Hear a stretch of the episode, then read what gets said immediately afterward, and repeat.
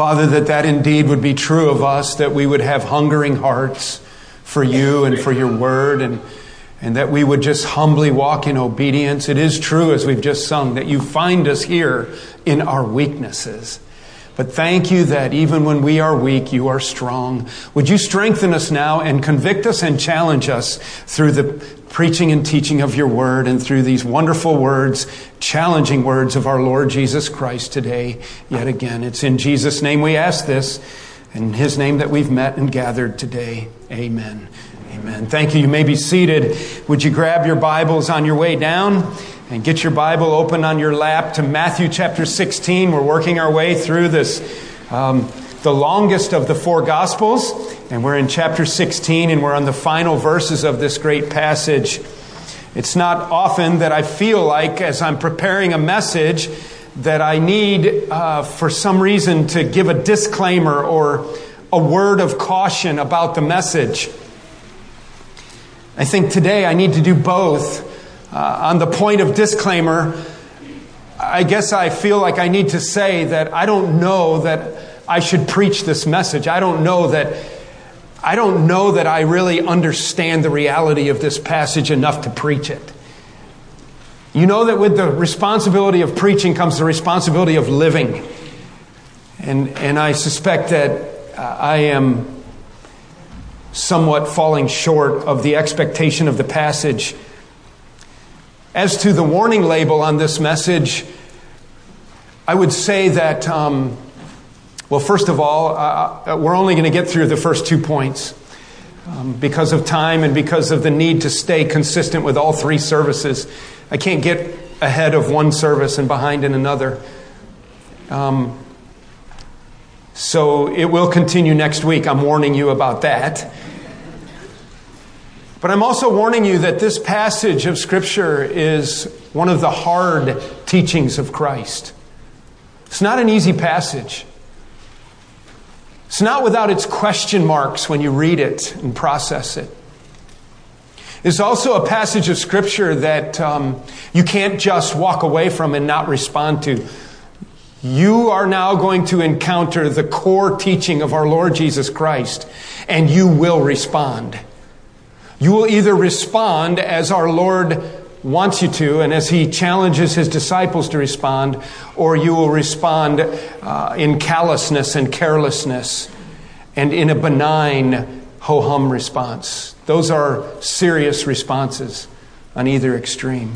Let's read our text. It is an interesting passage of Scripture, and as I said, we will lay a groundwork for really getting into the heart of answering uh, the detailed questions that come out of this passage next week. But let's, let's introduce it, let's challenge our hearts today, and um, by reading the text. Now, remember in our context, we've just had this most fascinating encounter with the Apostle Peter and the Lord Jesus.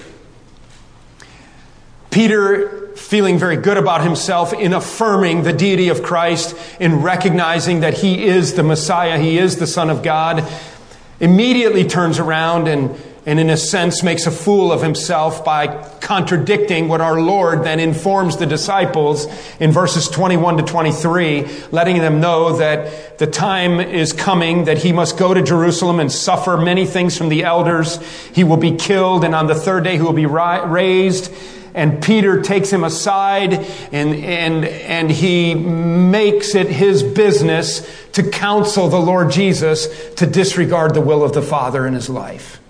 Imagine that. Jesus tells them what is God's plan, and Peter says, No, Lord, that'll never happen when I'm around. And that's when Jesus turns and looks at Peter and says, Get away from me, Satan. Listen to me. Anybody who speaks to you anything that is contrary to the will of God is nothing other than the voice of Satan whispering in your ear. It's a profound reality. And so Peter has been duly shut down by our Lord, saying, Get thee behind me, Satan.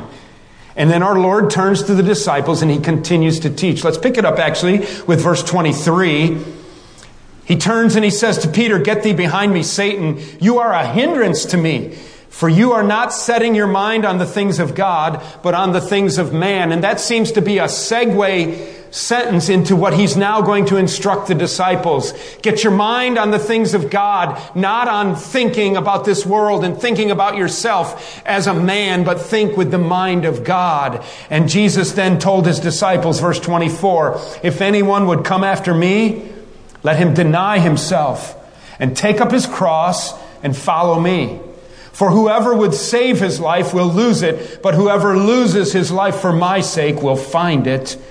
For what will it profit a man if he gains the whole world and forfeits his soul? Or what shall a man give in return for his soul? For the Son of Man, speaking of himself, Jesus is, is going to come with his angels in the glory of his Father, and then he will repay each person according to what he has done. And truly, I say to you, there are some standing here who will not taste death until they see the Son of Man coming in his kingdom. What a remarkable passage of Scripture.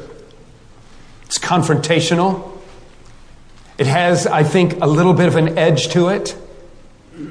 It is at some level almost confusing. What does this mean? Take up his cross now. I thought that, uh, you know, the cross was where I went and I received Jesus Christ as my Savior there. I, I recognized my sinfulness in the presence of a holy God and, and it was the cross there where Jesus died. It was his cross. It's not my cross. And how do I take this cross up? And, and, and it's, it's big. It's cumbersome. It's embarrassing. It's, it's obvious. Everyone will know. I'm not sure I know what to do with this cross. And yet, here at the heart of this teaching, it's the teaching of the cross as it applies to the, to the, to the life on a daily basis of the disciples, those who would follow after Christ. I think in this passage we have, we have Christ calling us to follow him. Don't you see that? And as he calls us to follow him, I think that there are at least five dynamics to this call. If you want to take your notes and follow along, you'll find that helpful, I think. What is entailed in this call of the cross? What is entailed as Christ challenges us to deny ourselves, to take up this cross? Well, the first thing I want you to see in the passage, I want you to understand as we approach the passage he opens up with this phrase, speaking specifically to his disciples, and then the spillover is to all believers ever since. If anyone, that's us, isn't it? If anyone, anyone who wants to follow Christ. I suspect that if I asked you to raise your hands today and said, who wants to be a follower of Jesus? That hands would go up across the room. It is also possible that there's someone here who would not raise their hand and say, I don't want to follow him. I don't know where you are in your life and thinking. But I suspect that there are many folk here who would say, Yes, I want to follow Christ. And so it's why I put the quotation marks about on, on point number one I want you to understand that this is a call to anyone. It is the normal call. This is normal Christian living. So Christ's call is, first of all, normal with quotes around it. And I want you to understand it's normal in that what Christ is teaching here is a repeated teaching. This is, bullet point number one, the most repeated teaching that is recorded in Scripture coming from the very mouth of our Lord Jesus Christ. You do realize, if you have a red letter edition, that all of the, all of the words that we just read in Matthew 16, 24 to 28 are in red. That is, they are a direct quote. Matthew was there. Matthew heard it. Matthew wrote it down. It is also recorded in other parallel passages, that is, on this occasion, recorded by other uh, uh, writers of the gospel, Mark, Luke, and John. John is the least direct, but yet he has similar teaching when he talks about, for example, in John 12, I believe it is, where a seed falls to the ground and it must die. This teaching of self denial, of taking up the cross, of dying to self, is the most repeated teaching of our Lord Jesus Christ. Therefore, our conclusion has to be that that must be normal Christ following. That's what he wants us to understand. You want to follow me? This is what you do. We've already had this, uh, for example, and I want you to take your notes home, if you will. Um, there might be extra bulletins if you didn't get a set of notes. And it would be worthwhile for you to stick that in your Bible, or if you don't have your Bible today, stick it in your pocket, take it home, and sometime this week, look up the verses that are recorded under point number one, the first bullet point, on just this repeated teaching and how it comes through. But to remind ourselves that we've already been here once, turn back just to Matthew chapter 10. And do you remember this difficult passage that we had? It's entitled, this section is entitled in my Bible, Not Peace, but a Sword. Matthew chapter 10, beginning with verse 34. Two different occasions. Matthew chapter 10 comes before Matthew chapter 16 in chronology. Our Lord has already been teaching this to his disciples. There are also other residual teachings or, or complementary teachings of our Lord. For example, in the Sermon on the Mount, where he talks about only those who are meek and broken in spirit. In other words, this whole idea of putting aside pride, putting aside self agenda, denying ourselves. This theme comes through in his teaching at lots of different levels. In Matthew chapter 10, beginning with verse 34, we read this. Do not think, Jesus talking about himself, that I have come to bring peace to the earth. I have not come to bring peace, but a sword. You remember this? is some months ago. For I have come to set a man against his father, and a daughter against his mother, and a daughter in law against his mother in law, and a person's enemies will be those of his own household. What in the world is he talking about? I look back in my sermon notes on this occasion to see what I had said about it. And in penciled in the margin of the notes, I reminded you of a story that my father told me about when he was 16 years old. He and his brother Harold had accepted Jesus Christ as their Savior. They lived in the Northwoods of Wisconsin, rough conditions, 13 children. Uh, my grandfather working all the time, tired, grouchy, mean, didn't know Christ at all. They, the family did not know anything about the Lord Jesus really or the Bible. And a traveling evangelist came through that part of the country and my dad, Eugene, and his brother Harold prayed to receive Christ and their lives began to change. They were standing in the kitchen trying to share Christ with my grandmother, and my dad said she went upstairs. She got probably the only suitcase they owned, brought it down, set it down on the floor, and said, If you boys want to keep talking like that, get your stuff and leave this house. I haven't come to bring peace, I've come to bring division. Have you ever noticed how the gospel divides? It estranges, it marks people. Don't you get the feeling that when you begin to get a handle on what Jesus is teaching, it is really an uncomfortable Christianity that Jesus teaches. It is an unaccommodating, uncomfortable Christianity, and that is why I wanted to warn you about this. He says in verse 36, a person's enemies will be of those of his own household. Whoever loves father or mother more than me is not worthy of me. And whoever loves son or daughter more than me is not worthy of me. And whoever does not take his, here it is, here it is. And whoever does not take his cross and follow me, you're just not worthy of me. And whoever does not take his cross and follow me is not worthy of me. Whoever finds his life will lose it. Whoever loses his life for my sake will find it. There's the paradoxical equation. I'm telling you, back to Matthew 16, this is Jesus presenting to us normal Christianity. Normal Christianity.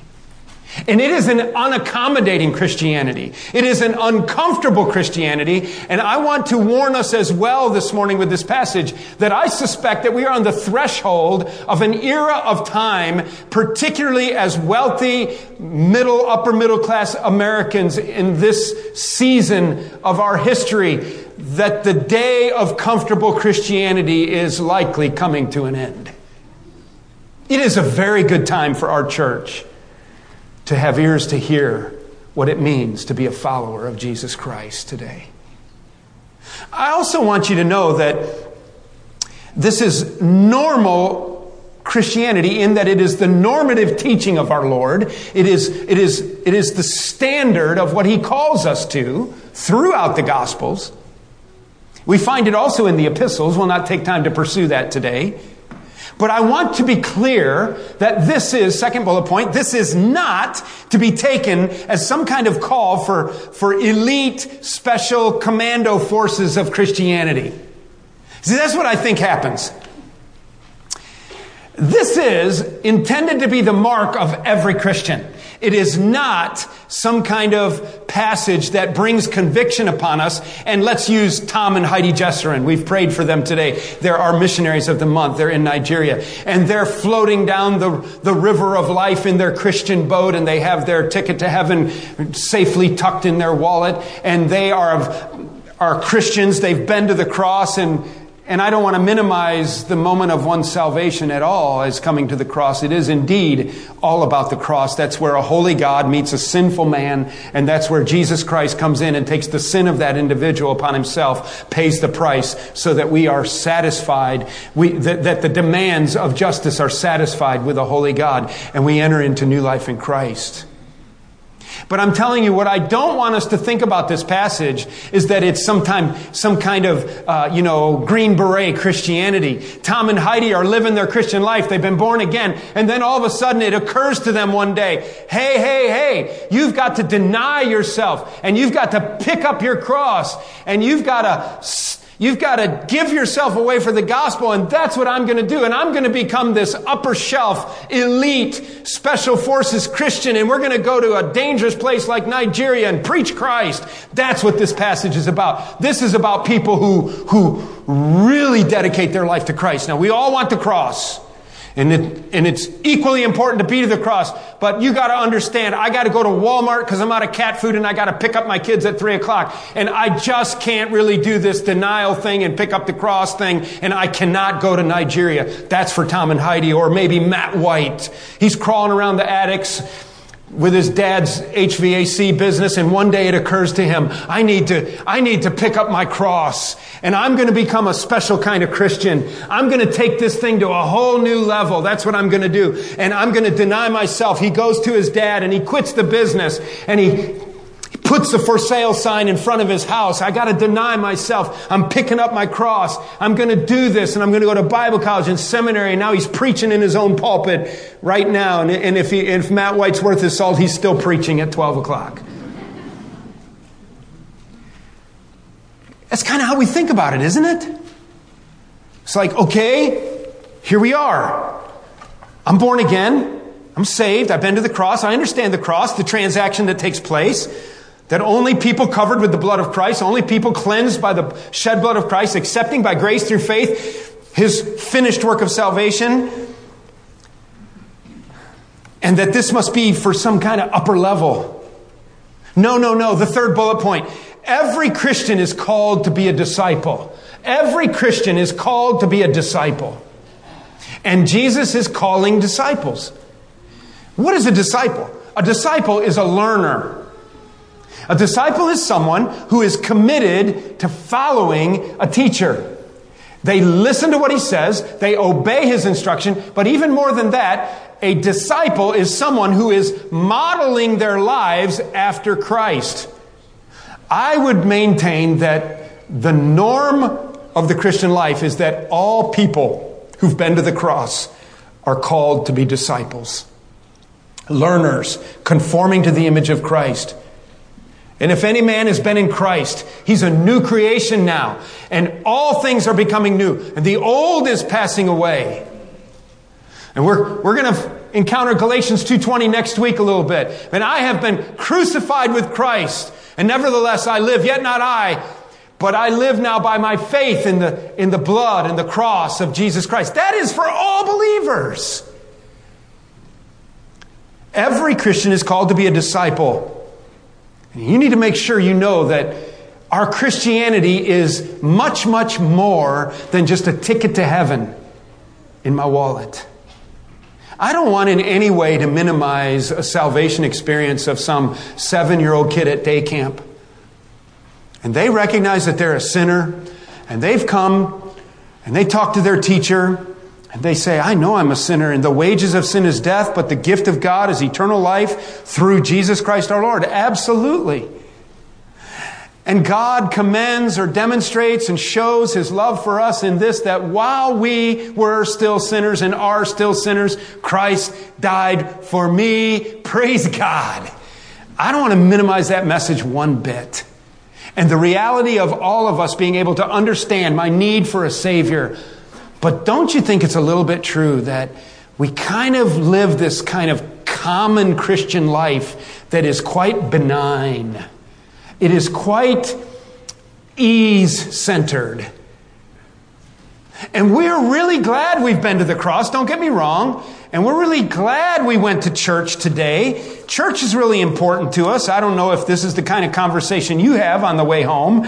I read a little story about the typical American family driving home from church. Dad was fussing about the sermon being too long and sort of boring. Mom said that she thought the organist played a little too loud during the second hymn. Uh, Sis, who's a music major at college, said that the soloist sang about a half note off key during most of the song. Grandma said the announcements were way too long. She couldn't hear very well, and they were sitting in a bad place. Little, little Willie, the boy, sat in the back seat of the car listening to all of this. And he said that he didn't like the woman with the big hat who sat in front of him, and he couldn't see around her. So she must have been a big woman with a big hat. And then he nudged his dad and he said, But dad, you got to admit, it was a pretty good show for a nickel. Maybe we should say a dollar now, but uh, I guess he watched what his dad put in the offering basket.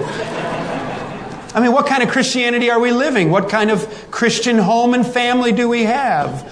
Um, I don't know. One thing I, I do know is that there are not two classes of Christians. Christ- Christianity is not divided into like two classes.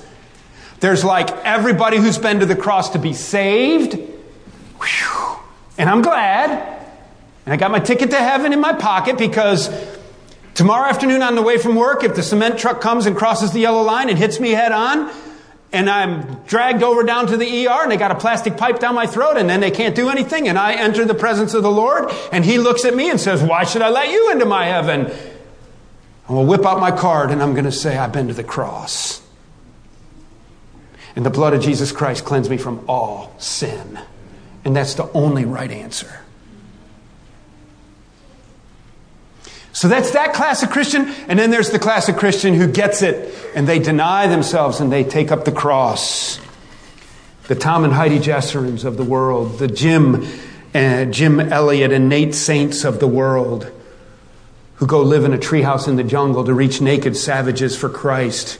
They deny themselves, take up their cross, and follow him. I don't think so. I think what we have here is quite normal what Jesus is teaching. Secondly, and finally for today, I want you to understand that this is radical. Let's flip the coin over. Not only is it normal, but it is radical, and it is intended by our Lord to be radical. Radical means extreme.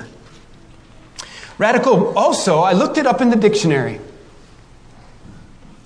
Um, radical means completely thorough. Did you know that? I think it's used that way with some surgeries. When, when they define certain surgeries with the, with the word radical, it means they're going to take everything. Completely, thoroughly taken. Radical also means, according to Webster, a marked departure from the usual or the traditional. Uh, this gets back to the warning of this message. I think that it's time for Fellowship Bible Church not to live the usual traditional American Christianity. And that's why I also say I'm not sure I'm fit to teach the message. Radical also means making extreme changes in existing views, habits, conditions, or institutions. In other words, if we're radically following Christ, then everything about us is seen through the lens of the cross and Christ and who He is and His ownership of us. And, and we change our existing views, habits, conditions, and institutions. That's 2 Corinthians 5.17, isn't it? If anybody is in Christ, he is a new creation. We've already quoted that once this service, or twice. And so you need to know yes, it's normal, but radical is normal. Isn't that interesting? Radical is going to be normal.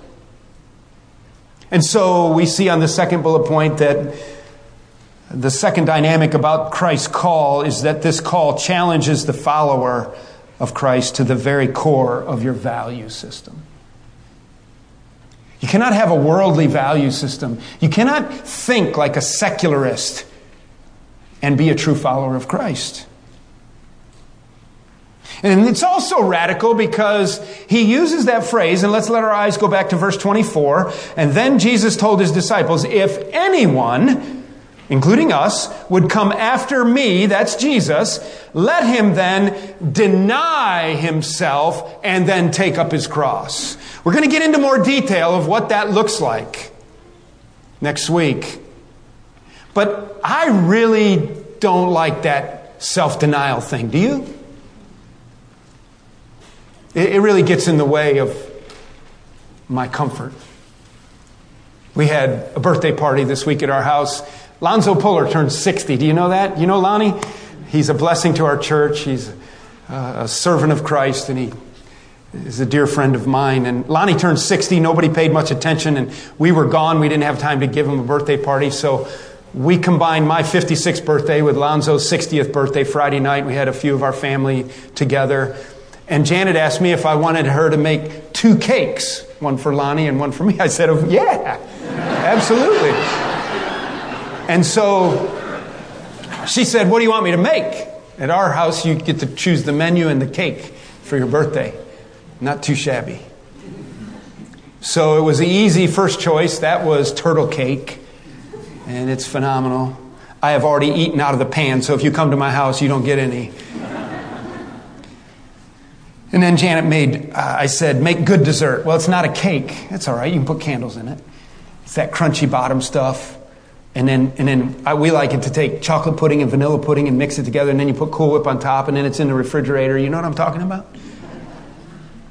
And uh, Lonnie had one, and I had the other, and Lonnie took some home, and everybody left, and now there's like a third of each one in the refrigerator and one on the counter. I have not been very good at denying myself. After all, I deserve it. It's my birthday. You know that feeling? How we rationalize and we sneak and we indulge self denial. We'll, we'll break that down a little bit more next week. Maybe that's one reason why this service ended up being out of my control and we ran out of time, and we'll just stop here. Um, because we need to maybe focus a little bit more practically speaking exactly what does that look like. Let me tell you this much. The word that's translated deny himself the greek word means essentially means to completely disown. To completely disown. So you're telling me pastor van that if i come to christ i have to disown myself and, and, then, and then I have to take up my cross, and everything about me now begins to identify with Christ. Yep. That's what it looks like. That's what it looks like. Two things about this cross it has everything to do with your identification. You know, there was a big game yesterday, right, in Morgantown? Some little squeaky team from Midwest came out, got punched in the mouth. It was not difficult to tell the yellow and blue, was it? The gold and blue. They identified with their mountaineers, didn't they? And oh, we like to do that. This, this identification is it's much more cumbersome. It's much less comfortable. But that's part of what he's talking about here when he says you completely disown yourself. You now take on a new identification and your identification is characterized by the cross with Christ. The second word would be mortification, an old King James word meaning put to death. The cross transforms my identification, and the cross is the means by which I put myself to death and completely cut it off. And then the norm becomes radical, the radical becomes norm. I'm a little bothered by this myself I really like comfort. I'm not all sure what the Lord wants me to do. I don't know what He wants us to do as a church. I don't know what He wants you to do as an individual and as a family. I do know this there's no such thing as just like commando Christians. It is the call to all believers to deny ourselves, take up our cross, and to follow Jesus. Are you ready? Let's stand and pray.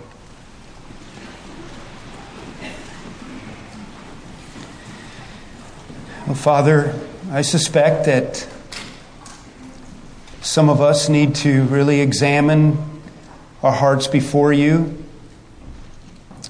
We've made excuses and we may even be unsure of what you want from us and how this looks. And, and so, Lord, would you help us as we continue to study this passage that as a church we would we would be able to clearly define your call upon our lives and how that's going to look every day, even for those who do have to go to Walmart and pick up their kids at 3 o'clock.